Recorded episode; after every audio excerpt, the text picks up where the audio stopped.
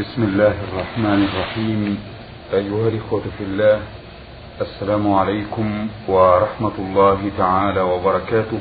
نحييكم بتحية الإسلام الخالدة التي نستهل بها لقاءنا المتجدد مع سماحة الشيخ عبد العزيز بن عبد الله بن باز الرئيس العام لإدارات البحوث العلمية والإفتاء والدعوة والإرشاد والذي يسعدنا أن نلتقي به وأن يكون ضيف لقائنا في هذه الحلقة من البرنامج. ليتولى سماحته الإجابة على رسائلكم التي تحمل أسئلتكم واستفساراتكم. ونرحب باسم السادة المستمعين بسماحة الشيخ عبد العزيز. حياكم الله وبارك فيكم. هذه أول رسالة في البرنامج من الأخ الذي بعث هذه الرسالة من جمهورية مصر العربية. من محافظة قنا. آه الاسم أحمد مدني محمد محمود. آه يقول في سؤاله الأول ما حكم الإسلام في تنظيم النسل؟ ومتى نشأت هذه الفكرة؟ ومن أول من فكر فيها؟ ولماذا؟ أرجو إفادتي بالدليل القاطع من الكتاب والسنة. بسم الله الرحمن الرحيم. الحمد لله وصلى الله وسلم على رسول الله. وعلى آله وأصحابه ومن اهتدى بهداه. أما بعد فإن مسألة تنظيم النسل كلمة مجملة قد تحتمل أنواع من التفسير. والذي نفهمه من تنظيم النسل العناية بأسباب الحمل في في وقتها على وجه لا يضر المرأة ولا يسبب لها متاعب كثيرة. وذلك بأن تتعاطى بعض الأدوية التي تمنع الحمل في وقت ما لمصلحة الحمل أو لمصلحة المرأة أو لمصلحتهما جميعا. فهذا يسمى تنظيم النسل بتعاطي الأدوية والأسباب التي تعين على تنظيم النسل. وذلك بأن تكون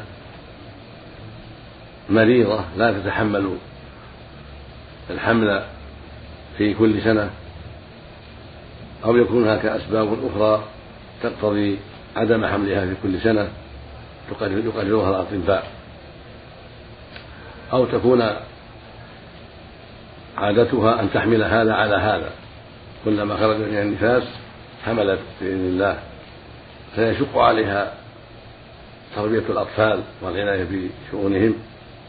فتتعاطى بعض الأدوية حتى لا تحمل إلا بعد وقت كأن تحمل بعد سنة أو بعد سنتين من أجل مراعاة الأطفال وتربية الأطفال والعناية بشؤونهم.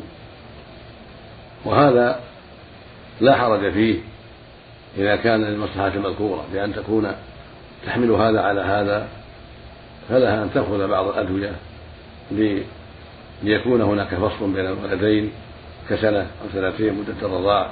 حتى تستطيع القيام بالتربية المطلوبة. كما يجوز للرجل أن يعزل عنها للمصلحة. هكذا تعاطي بعض الأدوية للمصلحة. وهكذا إذا كان يضرها الحمل لمرض بها أو في أو في رحمها. فيقرر الطبيب المختص أو الأطباء أو الطبيبات المختصات بأن حملها كل سنة أو كل سنتين يضرها.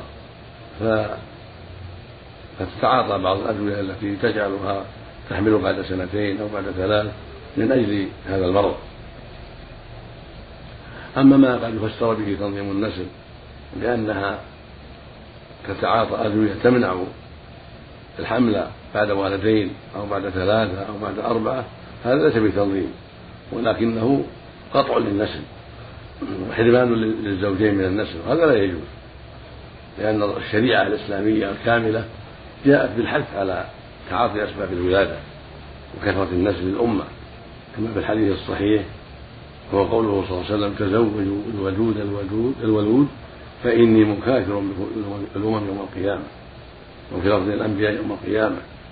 فهذا يدلنا على أن كثرة النسل أمر مطلوب لما فيه من تكثير عباد الله الصالحين وتكثير أمة محمد عليه الصلاة والسلام وتكثير من يعبد الله ويدعوه ويستغيث به ويبادر إلى طاعته.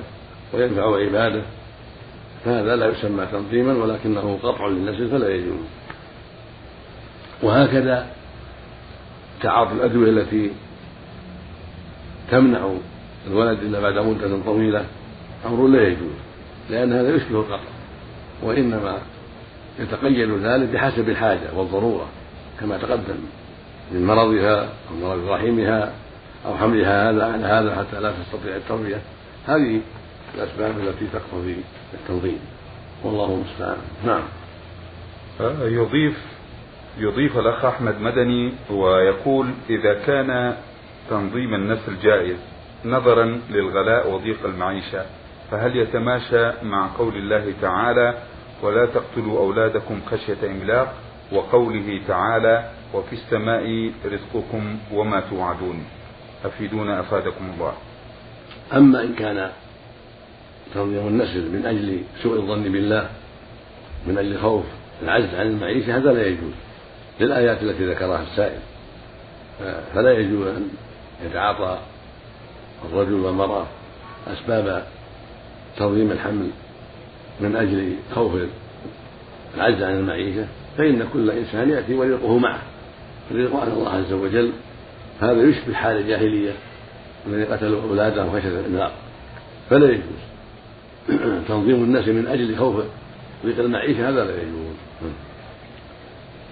ويضيف الأخ أيضا في سؤاله الأول آه، إذا كان جائز نظرا لأنه ليس مخلق آه، يعني الطفل فهل يتماشى مع قوله تعالى أفرأيتم ما تمنون أنتم تخلقونه أم أنتم تخلقونه.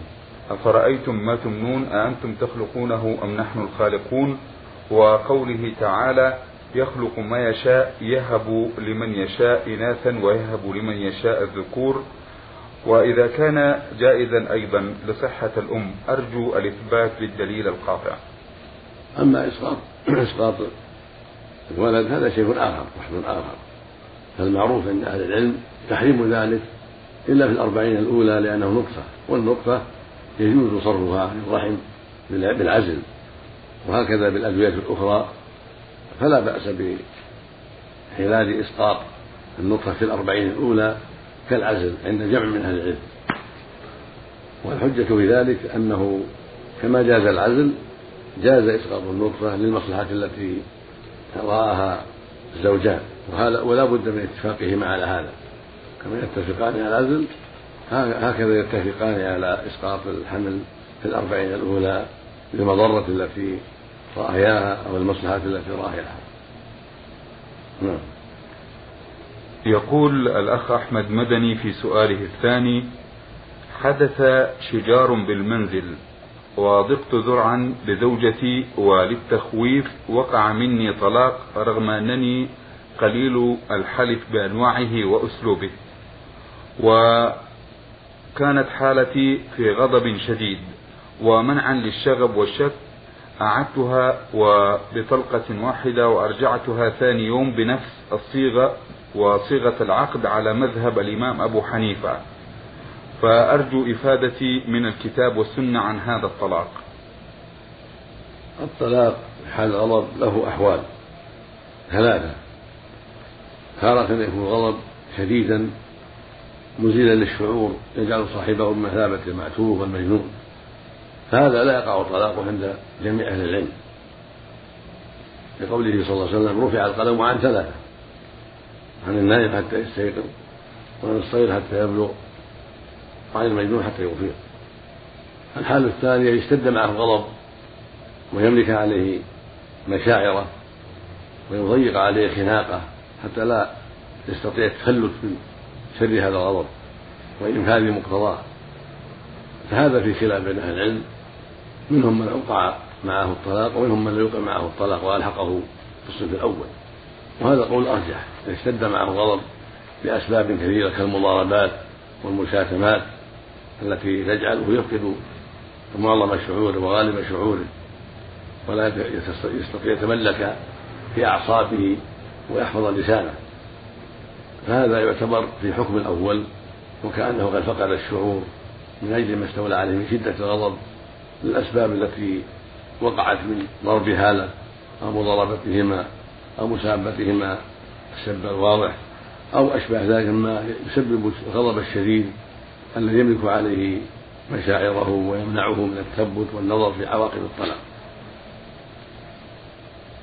والحجة في ذلك كثيرة الحجة في هذا كثيرة منها قصة موسى عليه الصلاة والسلام ما ألقى الرواح بسبب شدة الغضب ولم يؤاخذه الله بذلك. لأنه إنما ألقاها من أجل شدة الغضب ومنها قوله صلى الله عليه وسلم لا طلاق ولا عتاق في إغلاق رواه أحمد وأبو داود وابن ماجه وصححه الحاكم. قال جماعة من العلم معنى في إغلاق يعني في إكراه أو غضب يعني غضبا شديدا كما فسر فسره بهذا الإمام أحمد رحمه الله وجماعة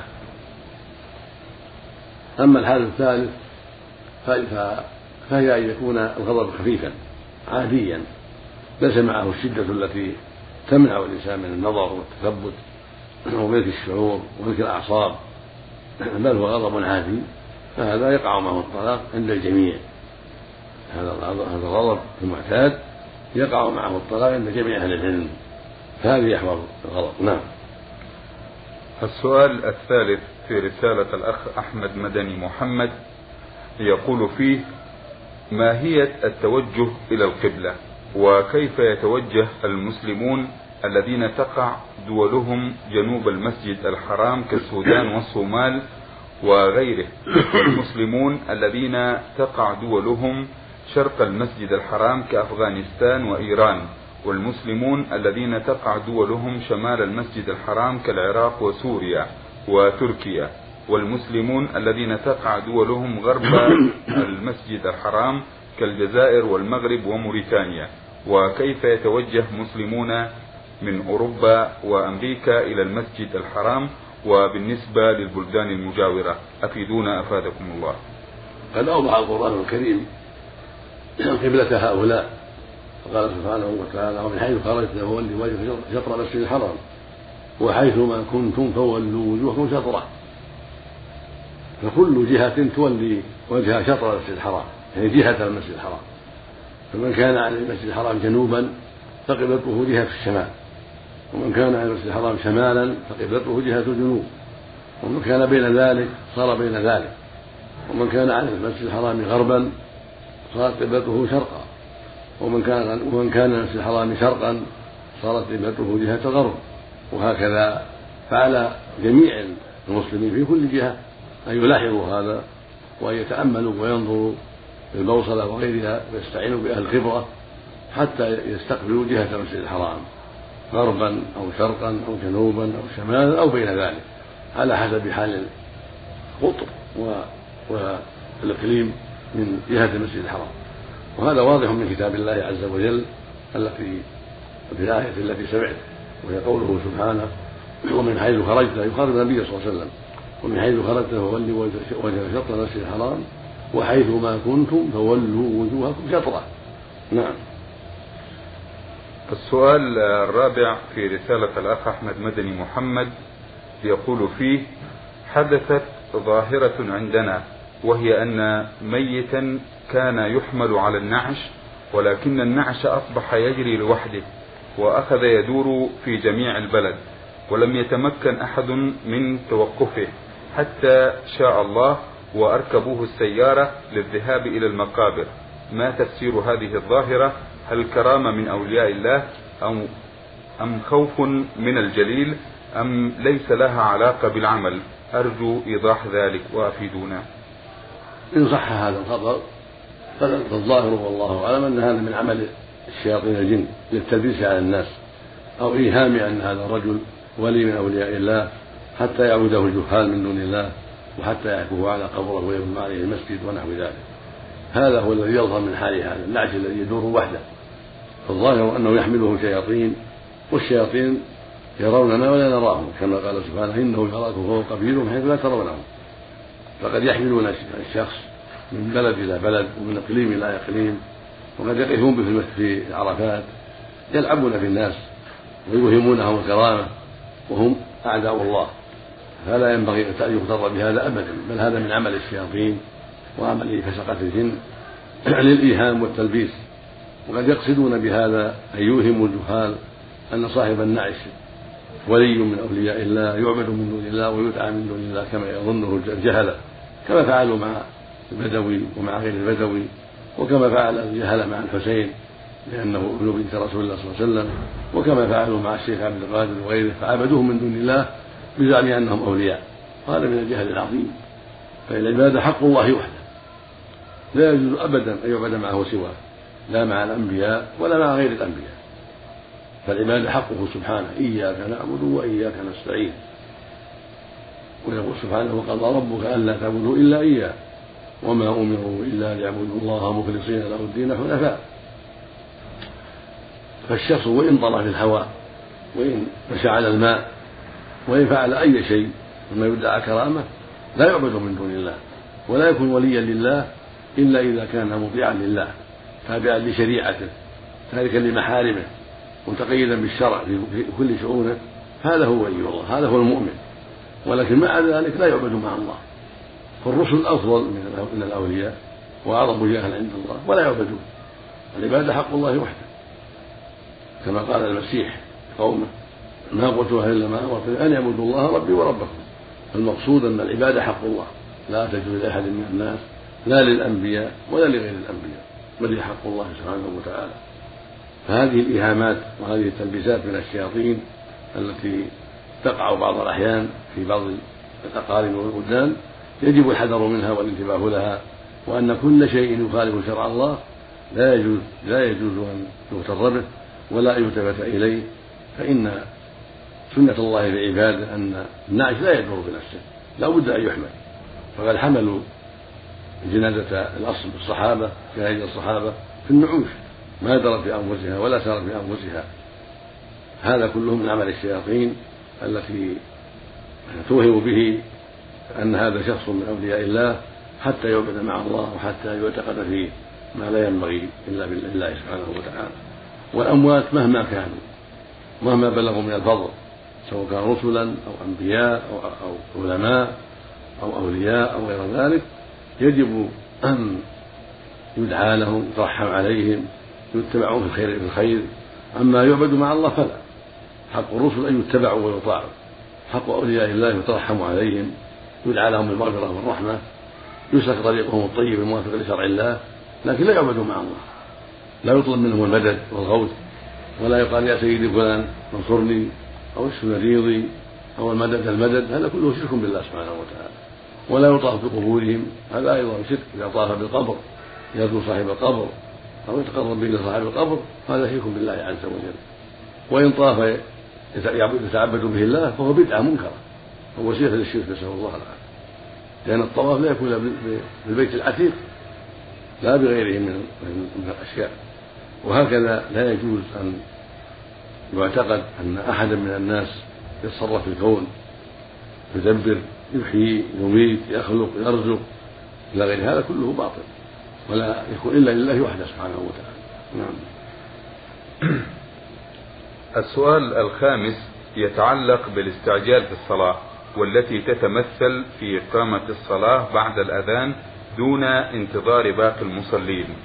ودائما ما يستعجل بعض المصلين ويسبقون الإمام في الصلاة وعقب الصلاة معظم المصلين لا يختمون الصلاة علما بأن الإمام لا يكلف نفسه بالتنبيه بتسوية الصفوف أو سد الفرج وعدم سبق الإمام مما اضطر في بعض الأحيان إلى الصلاة في بعض الأوقات في المنزل.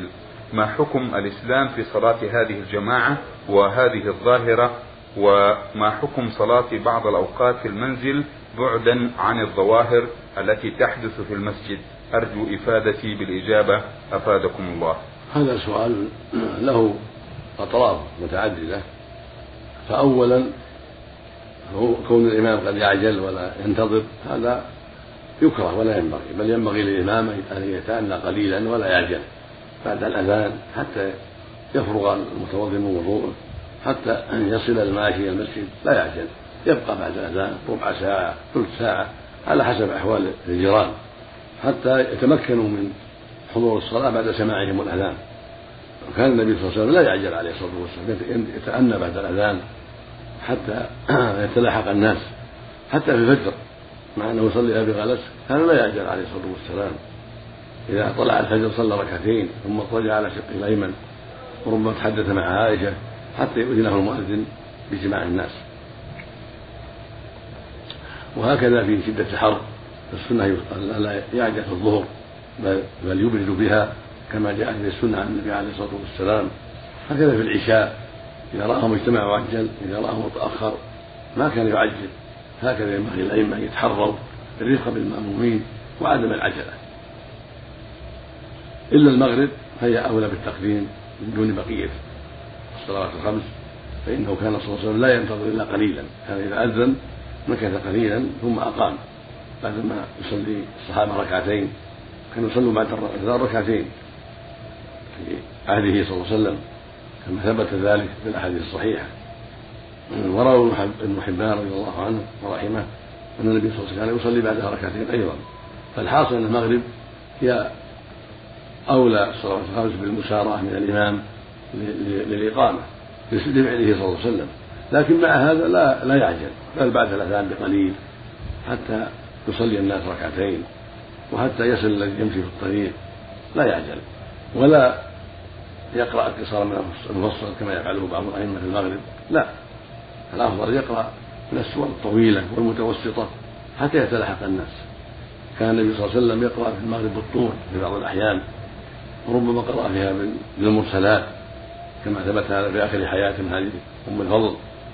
رواه مسلم في الصحيح. وربما قرأ فيها بسورة الأعراف فرقها في الركعتين. وربما قرأ بأقصر من القصار أما المداومة على القصار فهذا ليس بسنة الرسول صلى الله عليه وسلم. ولكن إذا فعله الإمام بعض الأحيان فلا بأس. ومن ما وقع في السؤال عجلة بعض المأمومين ومسابقتهم الإمام. هذا لا يجوز.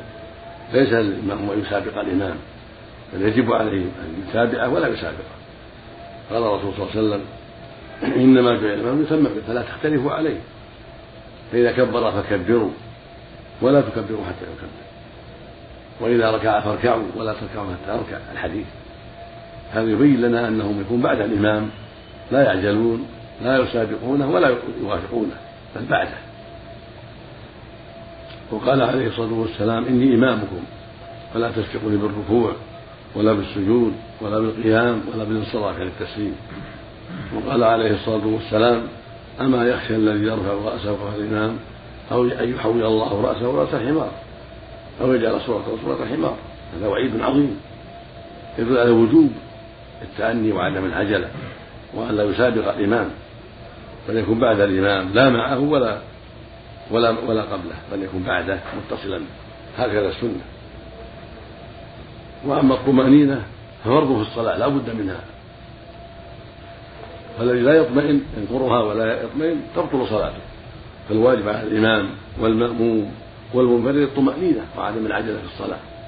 يركض في صلاته في ركوعه في سجوده في اعتدال بعد الركوع في جلسة بين السجدتين لا يعجل يطمئن.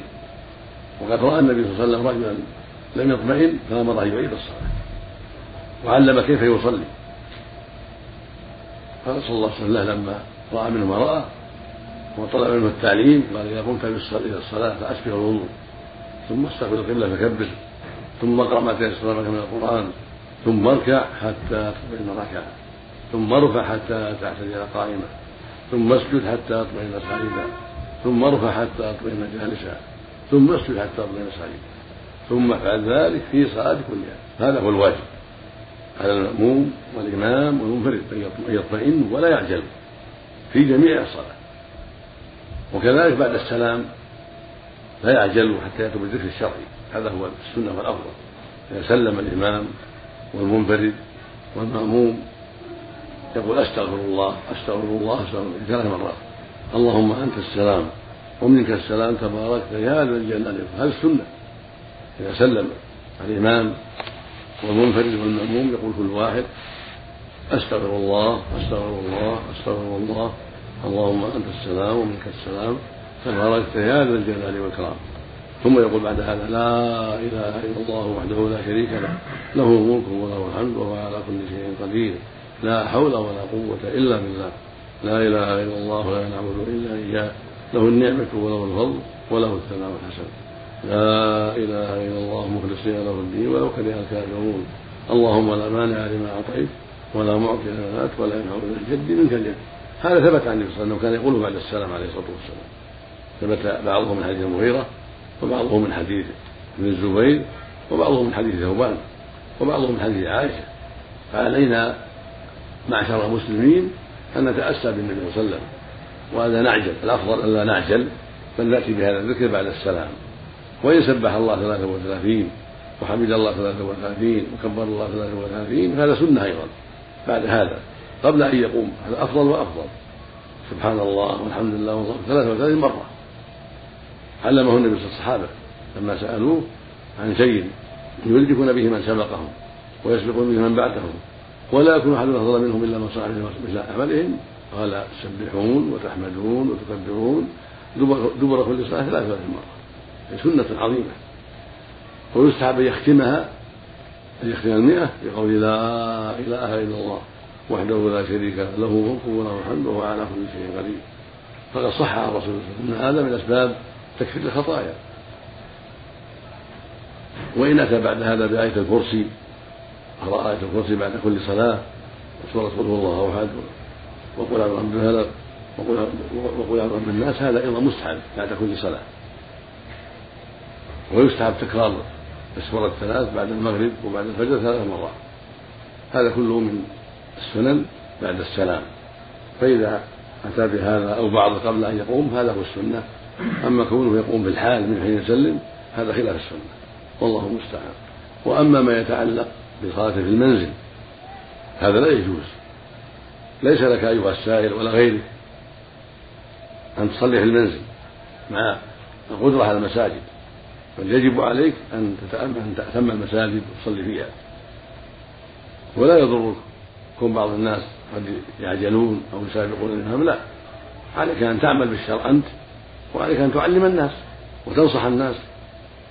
وليس لك أن تصلي في البيت. يقول النبي صلى الله عليه وسلم من سمع النداء فلن يأتي فلا صلاة إلا من عذر. وجاءه رجل أعمى فقال يا رسول الله ليس لي قائد ولا إمام المسجد. هل لي من رخصة أن أصلي في بيتي؟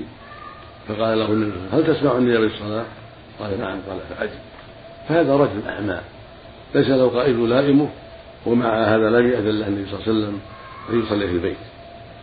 فعليك يا عبد الله أن تتقي الله وأن تلتزم بشرع الله في أداء الصلاة في الجماعة في المساجد كما شرع الله سبحانه وتعالى. ونسأل الله لنا ولجميع المسلمين التوفيق.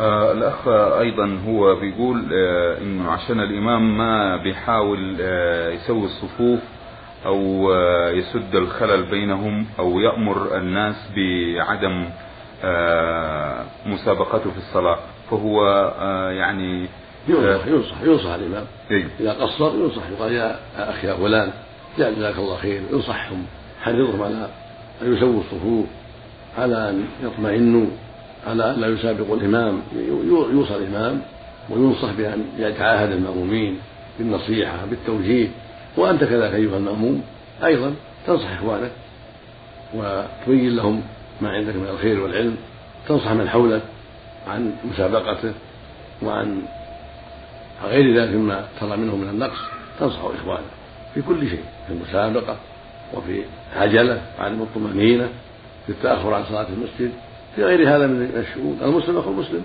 نعم. ينصحه ويوجهه إلى الخير نعم. نعم. وهذه لا تمنع من عدم حضور الجماعة نعم ليس ليست بعذر أيوه كل هذه ليست بعذر نعم. آه أيها الإخوة باسمكم جميعا نشكر سماحة الشيخ عبد العزيز بن عبد الله بن باز الرئيس العام لإدارات البحوث العلمية والإفتاء والدعوة والإرشاد على هذا اللقاء في برنامج نور على الدرب. الذي أجاب فيه سماحته مشكورا على أسئلة الإخوة المستمعين المستمع أحمد مدني محمد محمود من محافظة قنا بجمهورية مصر العربية. أيها الإخوة الكرام شكرا لكم على حسن متابعتكم وإنصاتكم للبرنامج وإلى لقاء آخر إن شاء الله. والسلام عليكم ورحمة الله وبركاته.